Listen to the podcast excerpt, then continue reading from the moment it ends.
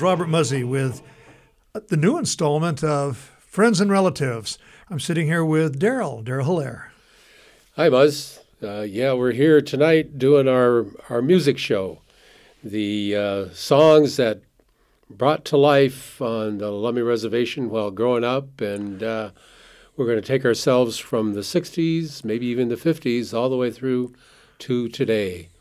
Muzz and I'll cover the 60s and 70s for you.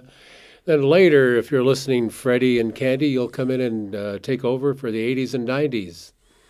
At that point, we'll have uh, young fellers come in, Tony, Bo, and maybe some Blackhawks to bring us up to date on what the music scene is like on the reservation.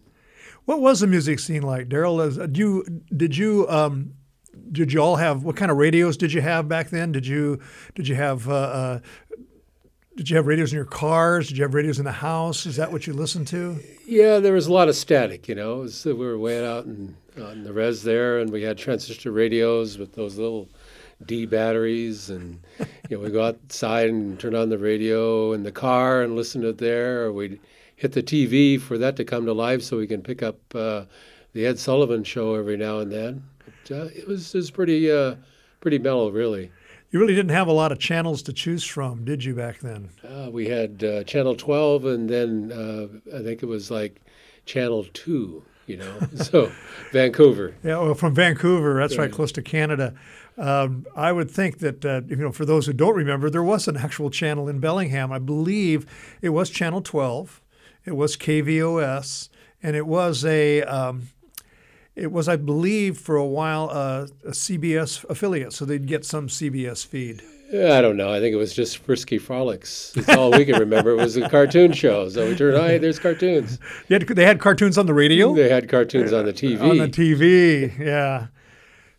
What was some of the favorite songs that you guys liked to listen to back then? Well, we'll just get into it then. Here's uh, 96 Tears by the Mysterians uh, came through and kind of uh, was one of those songs you danced at, at the old gym.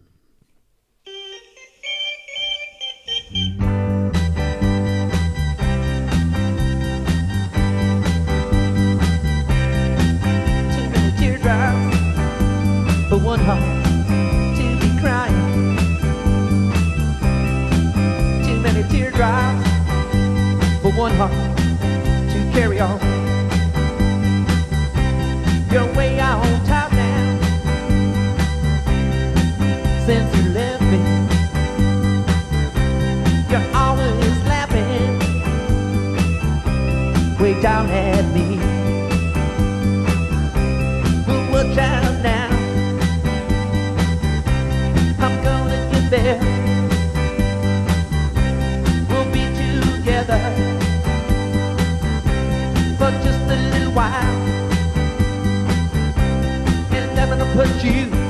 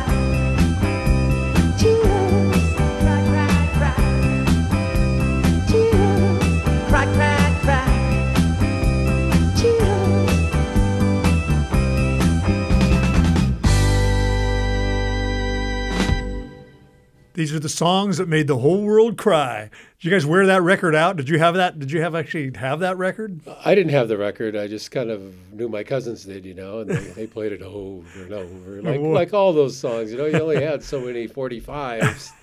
Forty fives. well, a little older than you, Daryl. I go back. My folks had seventy eights, and uh, these were non corruptible files, though. Did you guys just gather up and uh, every night and listen to music, or did, did, you? I mean, was it part of your? Uh, in case it was your entertainment, but you had those transistor radios. So did you have them down at the Stommish grounds? Did you on the beach or just in people's houses? Yeah, I think everybody just carried their little transistors around, and um, you know, mostly baseball back then. Baseball was a big deal back back in the old days, growing up. Uh, baseball games every Sunday. Swinomish, Tulalip would stop by, you know, get done with church and, you know, put on your dirty clothes and go to the ball game. so you guys had a, a, a gymnasium back then, and I, and I, guess when I say back then, I'm, I'm, I'm talking about toward the end of the '60s. Is, is that where you hung out a lot? Well, there was the old gym. You know, today we call the old gym that we have today the old gym, but there was actually a gym prior to that, a big wooden structure that was located right where the Northwest Indian College parking lot is today. And, and that burned down, I think, in like in 1972. And mm. so for a while there, we went without a gym. Uh, mm-hmm. And uh, I think it was about 1978, we built a brand new gym. It was like, whoa, we're like downtown now because we had this brand new gym with a brand new floor. And yeah. Everybody was there playing basketball. How long were you without a gym? You must like, like six years, six seven years, six or seven full yeah, years. Yeah. So that meant that anything you did uh, sports wise or your, your kind of entertainment, your kind of social activities were all done outside. No, basketball's winter sport. We'd go to Ferndale, we'd go to ah, Western, okay. go to the Y, we'd go to these different places, you know, to to play hoop. I think that's where I met you, is at the Y, because, you know, I was yes, playing basketball back then. And there's this sweaty old guy coming in there playing from racquetball, you know. And, yeah, and that was you. Oh, you meant me. yeah, oh, yeah, yeah, yeah, that was the YMCA. Must have been a big. Uh, it still is a big uh, social gathering place for people. But back then, it uh, probably even uh, even more so. I would think because it wasn't. Uh, it was you lost your gym uh, when you'd go there to the Y. You mean you went into town every Saturday, every Sunday? How does well, we were gym rats. We'd go find play hoops somewhere, you know, Ferndale or Western or the Y. Yeah, it would just depend on what people were doing. Weekends we'd play tournaments, so we'd be on the road playing playing hoop at uh, another reservation. Getting back to the music, uh, what uh, what were some of your favorites? Well, uh, early in my teenage life, this is like everybody's favorite. Uh, it was our theme song. Louie Louie.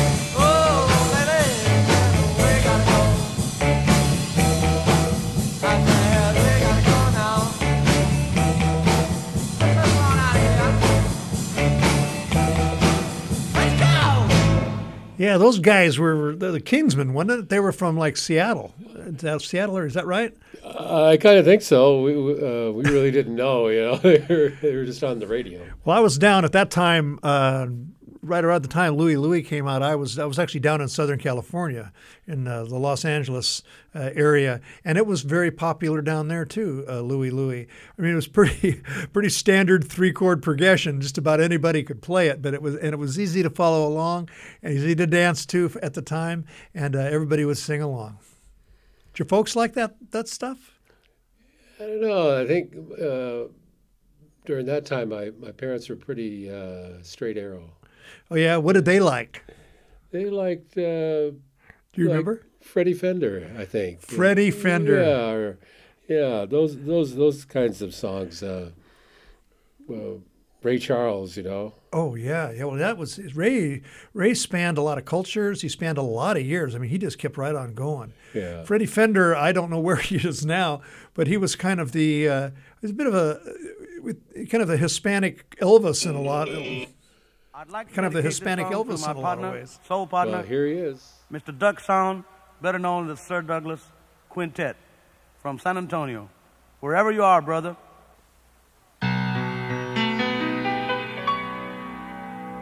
Wasted days and wasted nights I have left for you behind.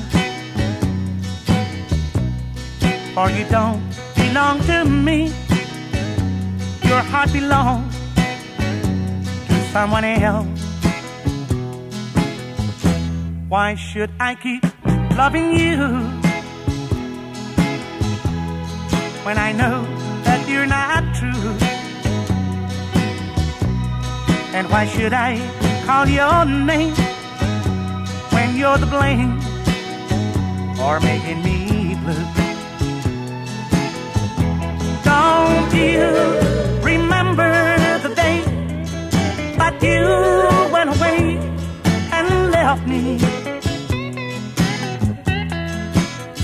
I was so lonely, prayed for you only, my love. Why should I keep loving you when I know that you're not true? And why should I call your name when you're the blame for making me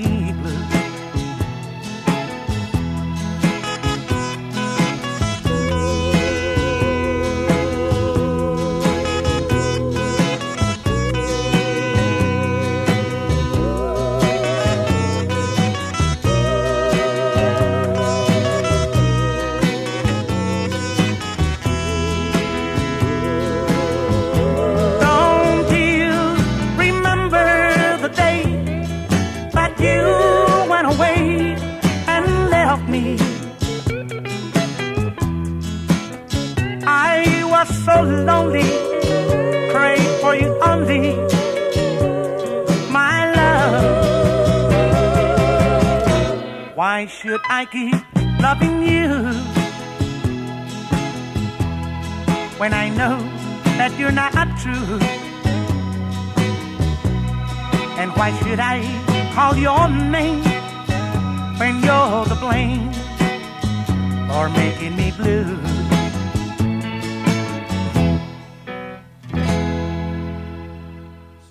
Parents liked Freddie Fender, all right, or was it they, were still so straight arrow? They were still going. They were. They probably sung from the fifties. Yeah, yeah. Uh, yeah I'm, uh, um, their songs escape me right now, but I know Freddie was there and Ray Charles, Frank Sinatra. You know, they, Frank Sinatra. yeah, they love that. Old Blue Eyes singing on the res. It's just it's quite a quite an image, Daryl. That's right. Then, uh, you know, then the new new gym got built, and there was all kinds of basketball teams. Everybody had their own uniforms, and the whole families were showing up. And it seems like there was a tournament every weekend. There was Every basketball. weekend, It was like basketball every day, though. Yeah, you. So teams from other tribes or from other. Uh, some people from Ferndale maybe come down in and play. Would it would it just be primarily tribal? It's mostly tribal. Yeah, every now and then we'll let a Juanita Min yeah, I don't. I'm sure as long as they didn't win. if they did, they'd need an escort. Oh, you know, that was the referees that needed an escort. The you know. It- referees. It was pretty competitive, you know. So, but it was all in fun at the end of the day, you know. So was it uh, was it was it only men or were the women? Did the women have Oh teams? no, no, the women were going um pretty good too. I think the women were actually uh, uh, more notorious for softball. We had a couple of real good softball teams back then. Wow. Yeah, yeah. And who would you play? Oh, they'd play City League. You know, they would they would go to town and, and of course play res tournaments on weekends. You know, but Yeah. in Bellingham it was a big deal back then. Um, a lot of softball got played. Kind of like a round robins. There'd just be games going all day long, and as soon as one would end, one would start up. It'd be uh, yeah tournaments, organized uh, tournaments. So how did you get into town back then? I mean, if you only you only came in mostly on weekends, uh, did you did you hitchhike? Did you have to find somebody with a car? How did you get in town? Well, I uh, I moved to Bellingham uh, when I was like 14. My my parents uh, uh, sold their land in Portage Island. They got some money, and we moved to town, and they you know bought a house, and we went to Bellingham High School, and then so we were going back and forth. Uh, Sports, you know, and our cousins on uh, the Lummi Helldivers, and then uh, going home at night, and yeah, we had a good time, and and then of course then uh, this, from we're coming through the radical '60s into the even more radical '70s, you know, uh, there was actually some music starting to be played by native folks. Like, that's what I was going to ask. That were there, were there native bands? Uh, I mean, I, I mean lo- local bands, or did you, or or there, were there were some that certainly were um, were national um, or, or regional that would play. I mean, I remember a couple myself. Don't you? yeah, remember this one?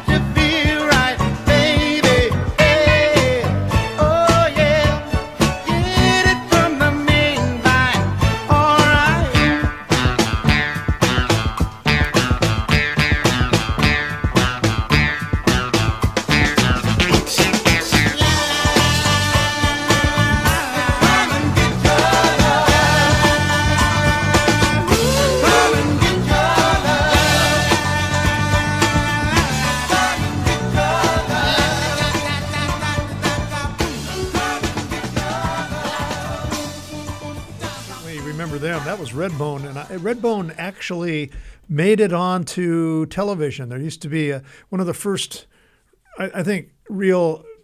I guess it was mainstream, but it was it had a lot of the bands that were being played on the air at that time, usually on FM radio, was uh, the Midnight Special, and uh, you can still Google. You can. There's lots of people that aren't here anymore that you can you can Google now. You can Google Midnight Special and you can Google Redbone and you can see them uh, doing uh, performances. And uh, I've done I've done that, uh, and it's pretty good quality stuff. You put on the headphones, you can hear some really good quality stuff and see them. Still make you dance. Yeah, yeah. I remember that. Uh, it was that was the cooler version of American Bandstand. Those shows that came on at night. American Bandstand, which actually came out of back east. I think that was a Philadelphia show. Well, I just remember it was black and white, and you know the shows at night were in color. did you guys? So you guys didn't get much television, and when you did, uh, your the way you got was it like rabbit ears or old antennas? Is that how you got it? In the old days, yeah, yeah. it was rabbit ears, and you know we got a little bit of money. We got a regular antenna that Dad put up on the roof, you know. Wind blow it down, you go put it back up. And then you had to turn it to you actually. to turn it and stuff, yeah. but you know, moving forward though, you know, it's like uh, you know, next thing you know, the you know, everybody had a TV, everybody had a phone, you know, and had music everywhere. Everybody had a phone. Everybody that's it's like that now. Everybody's got a phone. Right. Right. Yeah. How old were you when you started driving? Did you guys have a you had did you I mean you got a driver's license at some point or did you probably driving before you got a driver's license out on oh, the road? Yeah. yeah that's how was, you learn. That's how I learned. Uh, Thirteen years old, you're driving down the road, you know. So I didn't get my license till I was 18, though. A little bit of trouble, but you know. Yeah. Finally became legal. I graduated in 1972 from Bellingham High School, and this was just came out that year.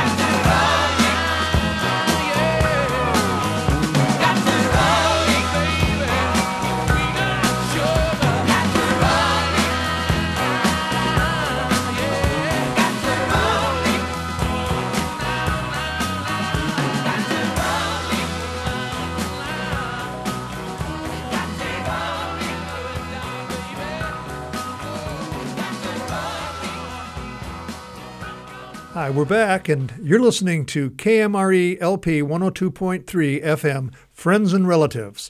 Daryl, how many brothers and sisters do you have? You had a quite a large family you came from.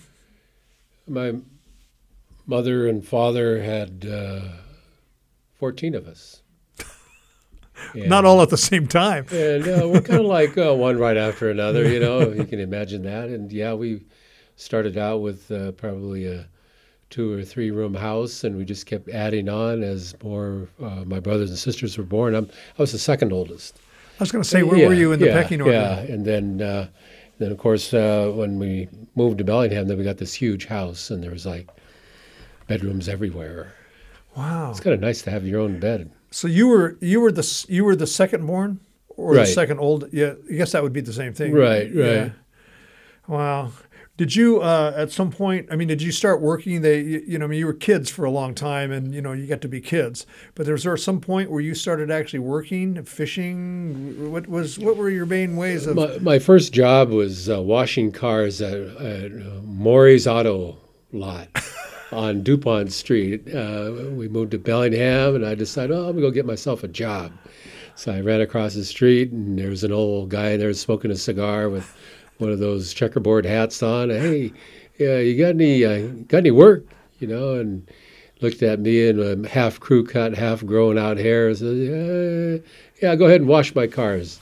So he paid me fifty dollars or fifty cents an hour. You know, and I worked Fifty cents an fifty hour. cents an hour, and I worked like four hours. You know, in the morning, eight to twelve, and got two bucks. And ah, man, I was rich. What'd you do with that money? Went to Herfy's, of course. What do you think a kid would do? Herfy's. yeah. I don't even think Herfy's exists anymore. Well, I don't know if it is, but it was sure good back then. How long did you do that? I don't know. It, it didn't last long, you know. You find other work, you know. I don't know about up here, but where I was, we could. Uh, we used to you, back in the day. In those days, you could uh, turn in pop bottles for deposit. You know, you get two cents a bottle and a nickel for the, two cents for a regular Coke bottle, and uh, a nickel for the bigger ones, uh, for the quart size. And uh, they don't do that anymore. But that was a great way of recycling. Plus, all that money we'd get, all that money from picking up pop bottles, all it wouldn't be a lot of money, but we'd turn right around, turn it into a store. The store would give us, you know, a couple of bucks, and then we'd spend it right away on candy and stuff like that. It's funny that you say that because my brother Terry and I and brother Hank, that's what we do. We get potato sacks and we'd walk along the side of the road from our house down to Marietta. And uh, I noticed that like Robert and uh, Peter Lawrence would do the same thing. And we'd be picking up bottles after Saturday night, you know, and we'd get down to Tommy Baker's in Marietta and turn in all our bottles, get get some money, and, and buy penny candies, and Yep. walk all the way home. Same thing we walk, did. walk the old Nooksack Bridge, was old plank bridge, and you know, make our way home. And if there was one that was a little cracked or something, you had to hide it so that the, the store owner didn't catch you because they wouldn't take those. Well, we look for those jumbo bottles. You'd get a nickel for a nickel those. for everyone. Yeah, that's, right. That's same here. Same here. And you know that actually, uh, uh, it's it, it's too bad that doesn't happen anymore for some reason or another. That was a, a it just quit happening. Well, the bottle lobby didn't want to do it anymore. But boy, what a that was that was a recycle program. That's exactly what it was. Now it's like, uh, hey, Dad, you got five bucks? Five bucks. I don't know what gas was for you. How much was gas for a car at the Oh? I don't remember. Uh, it was Maybe- about a quarter a, a right, gallon, right. something like that. Forty cents, maybe. Yeah, I remember back in the day, we, people would say if you're going to go somewhere, everybody had to chip in a quarter for gas. God, now everybody's got to chip in twenty dollars or get a hybrid. Or get a hybrid. Yeah, there was no such thing as a hybrid back then. Well, uh, this is uh, what was kind of hot during those contentious years.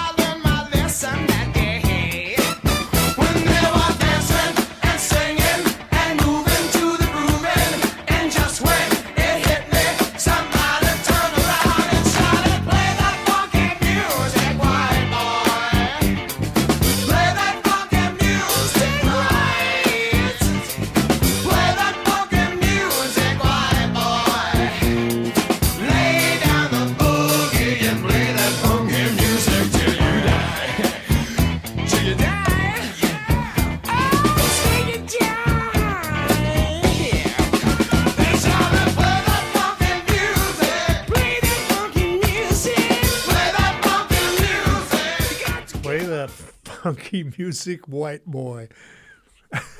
How would you sing that in the language? Well, you know, it'd be kind of a lot, a lot of uh, grunting and groaning, and uh, you know, just uh, carrying on. It was a fun song. Yeah, fun times too. It was, in, in my day, it was if you were going to go out on a date, you asked the woman, you asked somebody to go out on a date with you. Oh yeah, it was just normal. You know, Yeah. just go pick somebody up and go to the movies. You know, You- so you to come- you after. You know, Come into Bellingham and go to the movies. Yeah, or yeah, yeah, or Lynden Birch Bay Road or wherever. You know, just Wow. something going on. Yeah. There's a lot less, uh, a lot less people around, a lot less traffic back then. Oh yeah. Yeah. yeah, Bellingham. I think it was like twenty six thousand people. You know. Oh, Yeah, yeah. There's that many people in Fairhaven now, I think. so after Yeah. you washed, after you washed cars, Daryl, uh, I don't know how long you actually did that, but probably for a while, summer job, something like that. Yeah, it was it was really short lived. You know, I was still a kid. You know, so you Sure. know you just moved to town. How so old were you when you did that? Uh, 14. 14 years was- old. Then, you know, then you join the Boys and Girls Club. You start doing that kind of stuff. And then, you know, high school sports. And next thing you know, you're, you know, you're moving out and you're going to college and you're uh, trying different things on, you know. And so you do that. But I think what was constant, though, is just a lot of families uh, sticking together either through sports or through fishing or through winter uh, activities, you know. And, So you and were- music. Music was kind of a thread, I guess. It kind of reminds you of different parts of the seasons, you know.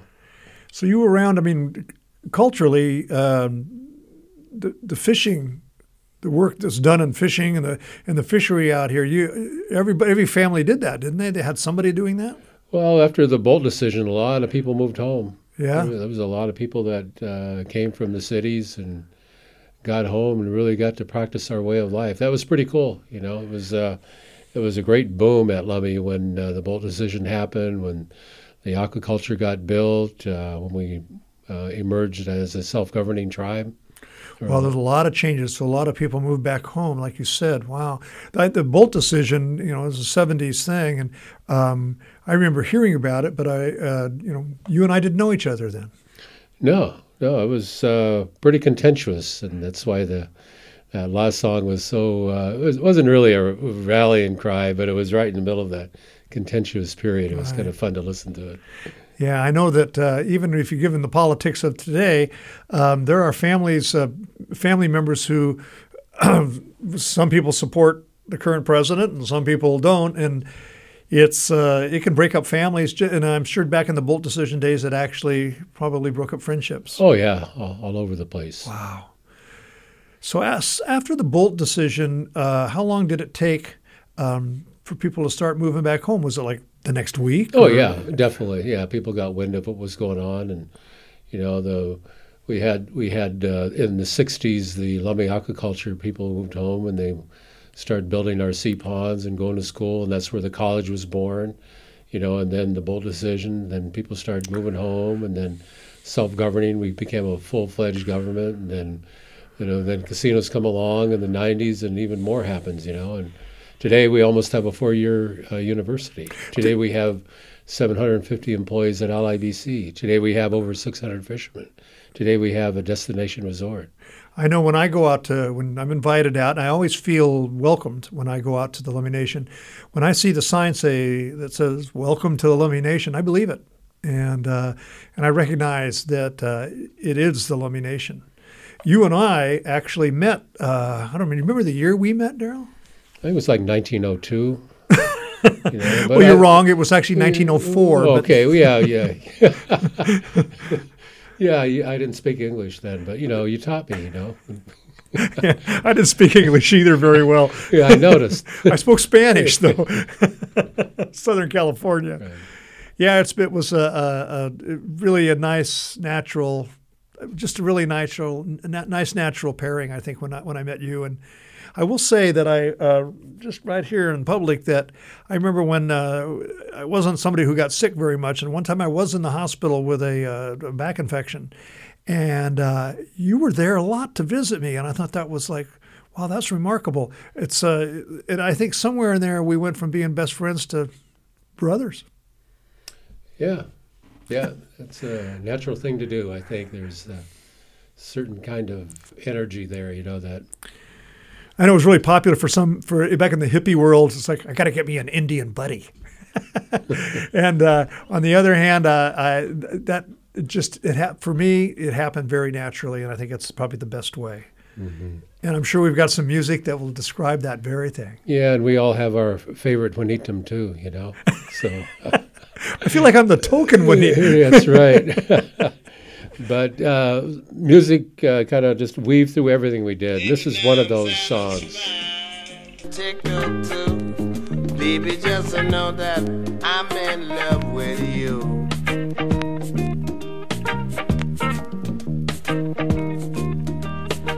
Baby, I'm satisfied and I tickled too. Baby, just know that I'm in love with you.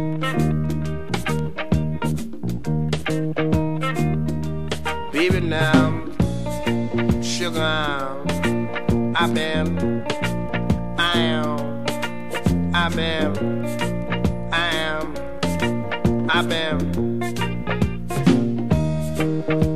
mm, yeah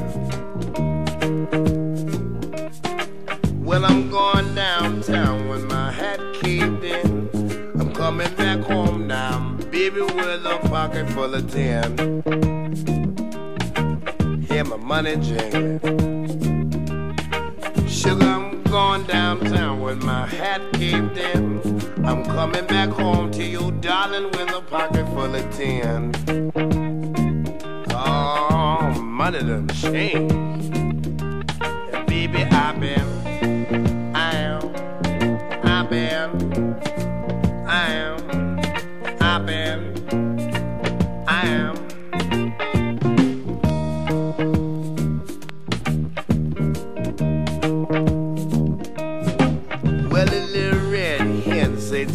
Little red rooster, Rooster, you don't come around my chicken shack as much as you used to, Rooster.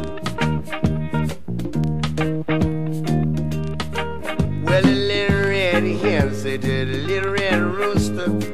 Rooster, you don't come round my chicken shack as much as you used to, rooster.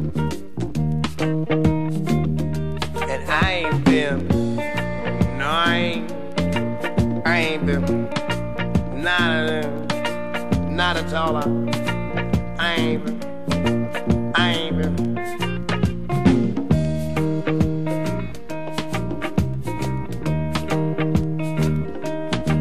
Oh, I love you, sweet mama now. Baby, now you're the one. You put your arms around me, baby, like a circle around the sun.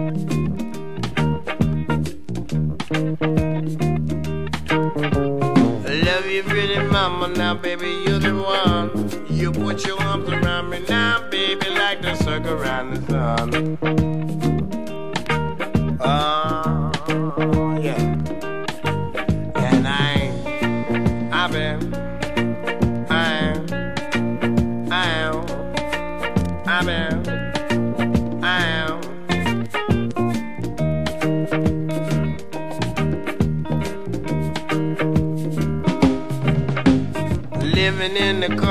Country, high up on the hill. In the daytime, I see the crows. At night, I hear the whippoorwill.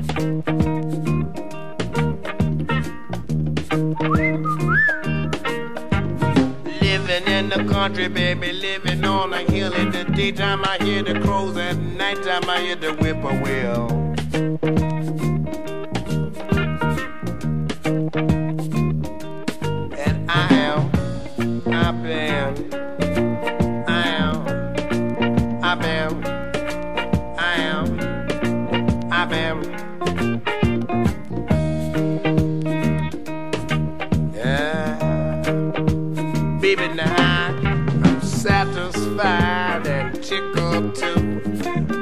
Baby, just know that. I'm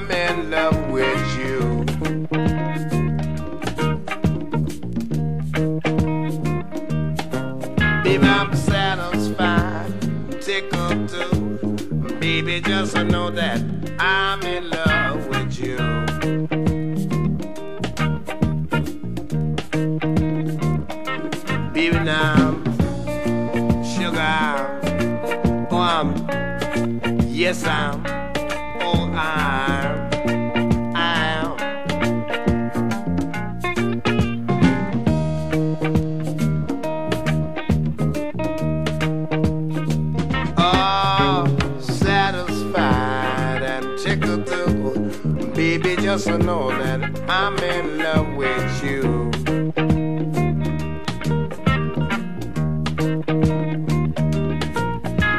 Satisfied and tickled baby, just to know that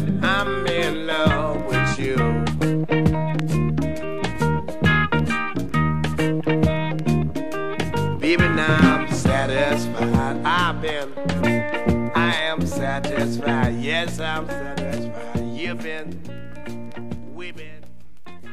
Well, welcome back. You're listening to Friends and Relatives on 102.3 FM in Bellingham, broadcasting out of the Spark Museum with its towers high atop the beautiful downtown Bellingham Herald. And you just listened to Satisfied and Tickled Too by Taj Mahal.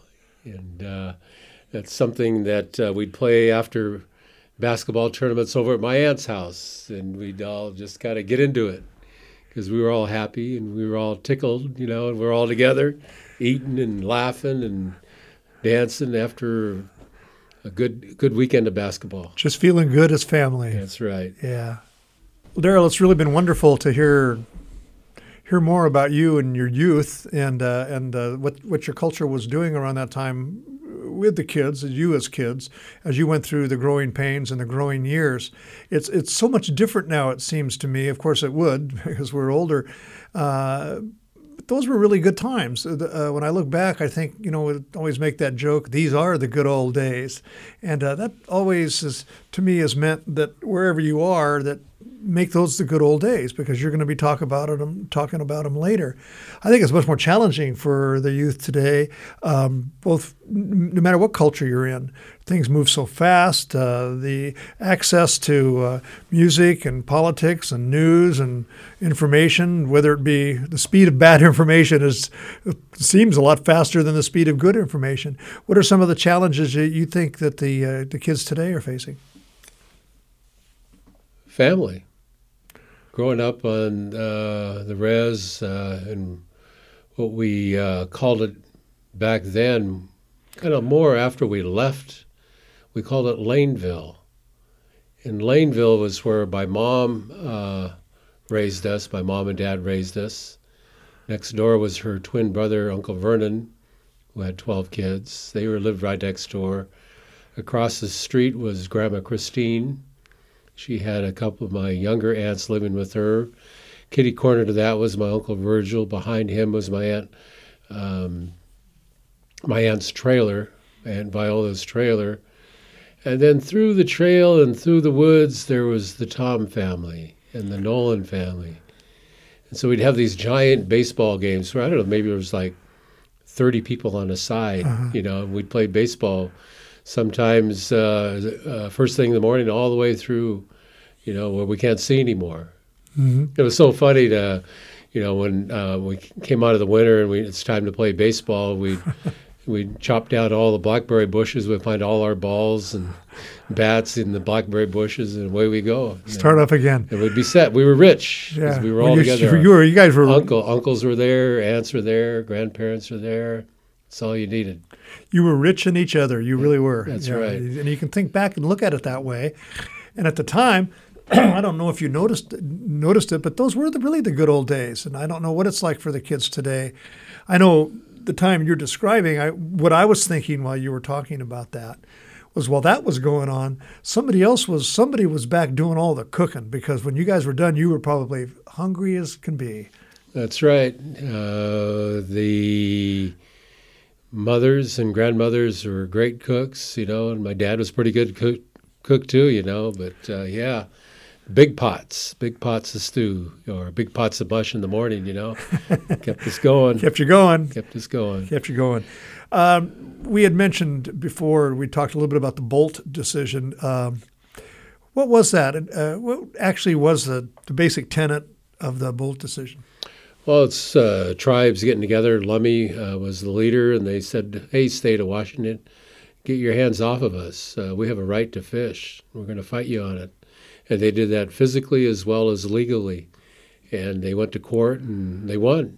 And uh, Judge Boldt uh, said your treaty rights uh, said that we were had the right to 50% of the harvestable salmon in the in our homeland, and that was was going to be taken all the way to the Supreme Court, and they they up they did they decided not to hear, which meant the, the Boldt decision held, and so it was our one of our great treaty rights victories. How long did that fight last, uh, in, well, in, terms of the Boldt decision? You'll have to ask somebody that's really been there because it it goes back from the time the treaty was signed. It was always being violated.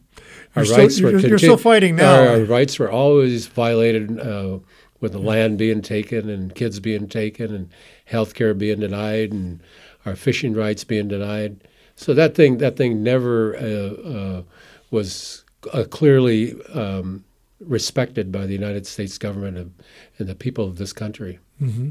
From the time that you actually uh, that that uh, you filed and that the uh, the Boldt decision, all of that didn't happen in one day. Did that take a year? Did that? Take? Oh, it took uh, many years. Yeah. A lot, of, a lot of incidents uh, led up to that, and uh, still being challenged today. You know, the state of Washington continues to uh, ignore its responsibilities as it relates to our treaty right.